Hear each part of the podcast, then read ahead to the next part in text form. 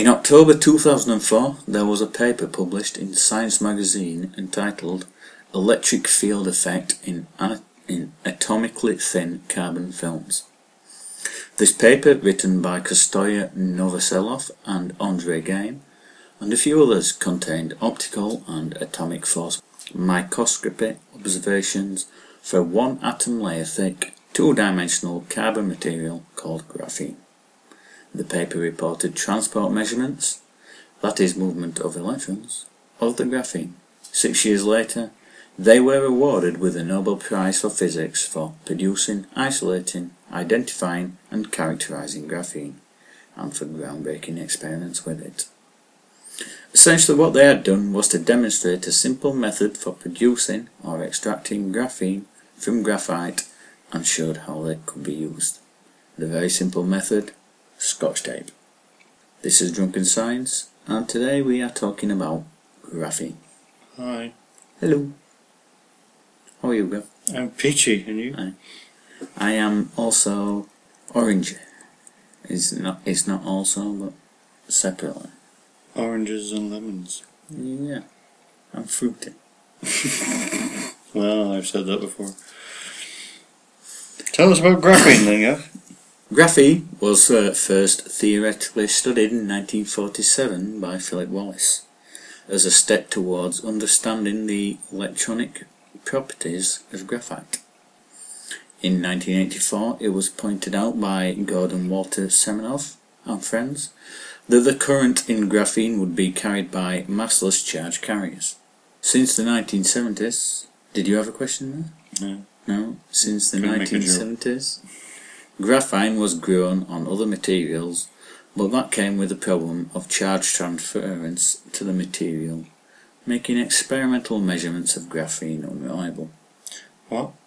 Basically, they uh, grew graphene on other materials, but because it's sort of like connected to other materials, you couldn't properly experiment the properties of graphene on it. Okay. Because it's infected or it's uh, yeah the other materials yeah. are affecting, affecting the results and everything. In 2002, Andre Geim was inspired by the fact that the properties of graphene had, had not yet been measured and challenged a student of his to see how thin he could make a piece of graphite by polishing it down. Kostya Novoselov, he didn't make graphene this way, but it did lead to the discovery through something called a Friday evening experiment. We've all done the Friday evening experiment. Yes. What did you discover on a Friday evening experiment? Well, never to drink vodka and Red Bull again, probably. Yes, probably. Mine was oh. probably not to let my friends spike my drink with vodka. Mm. Also, don't drink champagne was another one. But the Friday evening experiments were generally offbeat, interest driven experiments that cunningly disguised the amount of work required to get results. Not at all because they're drunk, I'm sure.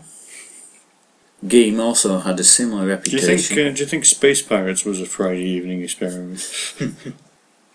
I fucking hope it was. Because I can't think of any other reasonable explanation. Geim also had a similar reputation for playful experiments, including levitating a frog in 1977 to showcase his work in magnetism. He also developed a new type of sticky tape based on gecko's feet. Gordon Gekko. Did did he have sticky feet? I don't know. He was um, in Wall Street. He was the character in Wall Street that said grease is good. He could have and, sticky and feet. so he's walking on walls. Yeah. He's like a he's like a uh, yeah he's like a greedy Spider Man. Anyway, during a discussion with fellow colleagues, it was pointed out that the scotch tape he was using to remove layers of graphite were thinner than the pieces of graphite he ended up polishing down. In 2003, by extracting layers of graphite with tape and then using more tape on the flakes to make the flakes even thinner, he successfully extracted the very first graphene flakes, and the work was published in 2004. This method is called the micromechanical cleaving technique, or more famously, the Scotch tape method. This paper this paper provided the inspiration for many, for many groups to research graphene's properties now that a relatively easy production method has been discovered.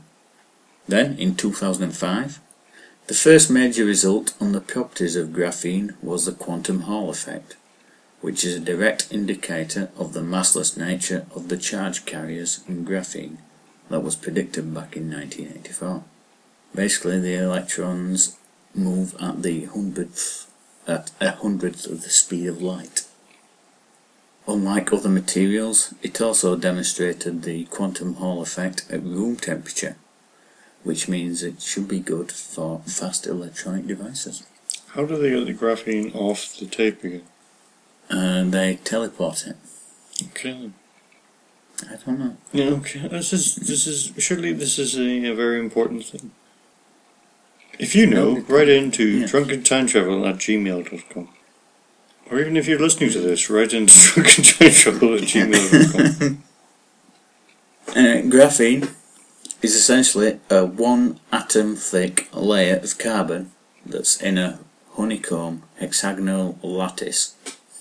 Because of this two dimensional only plane, it provides a great arena in which to study and experiment fundamental physics, with the electrons only allowed to move in two dimensions. With the electrons being able to move through it as though they are massless, it's also a great conductor of of electricity. It also has an extremely high thermal conductivity, which is the same in all directions, making it great for dissipating heat from devices. As devices get smaller and more compact, there's more of a focus on trying to keep the electronics cool and more reliable, Electronics are cool. especially Apple ones. Damn you, have. But yes, it, it could uh, be very helpful in that in the future.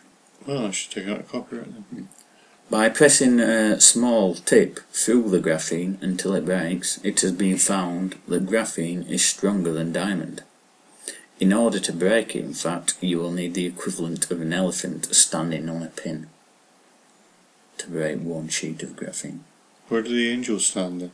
Uh, they're dead. So you have to kill the angels and then put an elephant on the pin? Yeah. Hmm, it's not very nice. What about an, a, an elephant angel? Would that be okay? Yeah. I can't see why not. okay then. Carry on. Graphene also has a very high absorption rate of light. Uh, it absorbs like 2.3% of light that passes through it, despite being just one atom thick. So you can actually see it with the naked eye in air. It's also uh, able to stretch to up to 20 to even possibly 25% of its original length, which can make it great for flexible displays. Mhm. It will also act as a filter for uh, helium and other stuff, whilst allowing water vapour to pass through. Using this trick, uh, Geim has managed to distill watered down vodka. Lockheed Martin are hoping to produce cheap, effective water filters for uh, salt water and stuff. Aren't Lockheed Martin the people that made planes? I Possibly, I don't know. They made the Lockheed SR-71, I do recall, back in the day. On. Very well, I don't know. Also, you shouldn't use it as a filter for helium because there's no helium left. Maybe you can use it to capture all the helium that's left. All the And helium in the save world. it. Yeah. And stop people using balloons and stuff. Something wrong with balloons. There is if somebody dies. then what we do? Just because you wanted a floaty Well, uh, balloon. as long as, as long as they have a, f- as you say, floaty balloon, everything will be fine. Anyway, layering uh, the graphene with silicon water will allow you high accuracy control over the various absorption and reflection effects of light to give controlled effects like those of, uh, you know, when you've got oil on the water and it, Yes. you you be able to replicate stuff like that with a high degree of control uh, absorbing it with uh, certain other chemicals, you could create a very sensitive sensor of sorts, taking advantage of its high conductivity. And basically, by itself, graphene is a very inert substance, despite only being a single atom thick, and every single bit of it is open to its surroundings. The main drawback of uh, graphene is that it's very hard to produce in bulk, despite its easy to produce method. You just need a very large sticky tape. Very time consuming to do that though. I, w- I wouldn't want to be on the production role. It's just because you're, Production la- it's just right? 'cause you're lazy. Yeah. But since the uh, introduction of graphene, there's been uh, other uh, sort of wonder materials that have been brought to the fore, such as silicene, which was uh, in 2010. Very much like graphene, uh, it's silicon but one atom thick.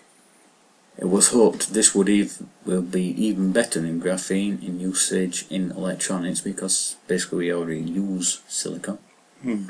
in uh, electronics and stuff, and it's got other properties that better suit it, such as being able to be a semiconductor, which graphene can't, not without other stuff that I'll get into that later. But uh, silicene has recently been discovered to have suicidal tendencies. Oh, like. it's uh, it's seen uh, space pirates then. It must have. Basically, once produced, uh, if any more silicon atoms uh, come into contact with the silicene, it basically crystallizes itself. It means basically it's not silicene anymore. Mm. It's quite unstable in that respect. But there's a new kid on the market that's uh, just been discovered in the last uh, month or so, which is a nickel HITP compound. And uh, this has reportedly possibly been superior to graphene. Uh, graphene's problem, as I mentioned earlier, is its inability to act as a semiconductor without being altered in a way that removes all of graphene's desirable traits. This new compound has set records for conductivity and can also act as a semiconductor. Tests so far have only been conducted on bulk samples of the material, with researchers expecting the 2D model to perform even better. And the best thing about this is this material has a tendency to self-form itself in nature, making bulk production pretty easy. It does not yet have a name, so be on the lookout for this. Nicholson. Nicholson. Yes. Are you calling it now? I'm calling it now. You've heard it here first. Soupy twist. Super twist.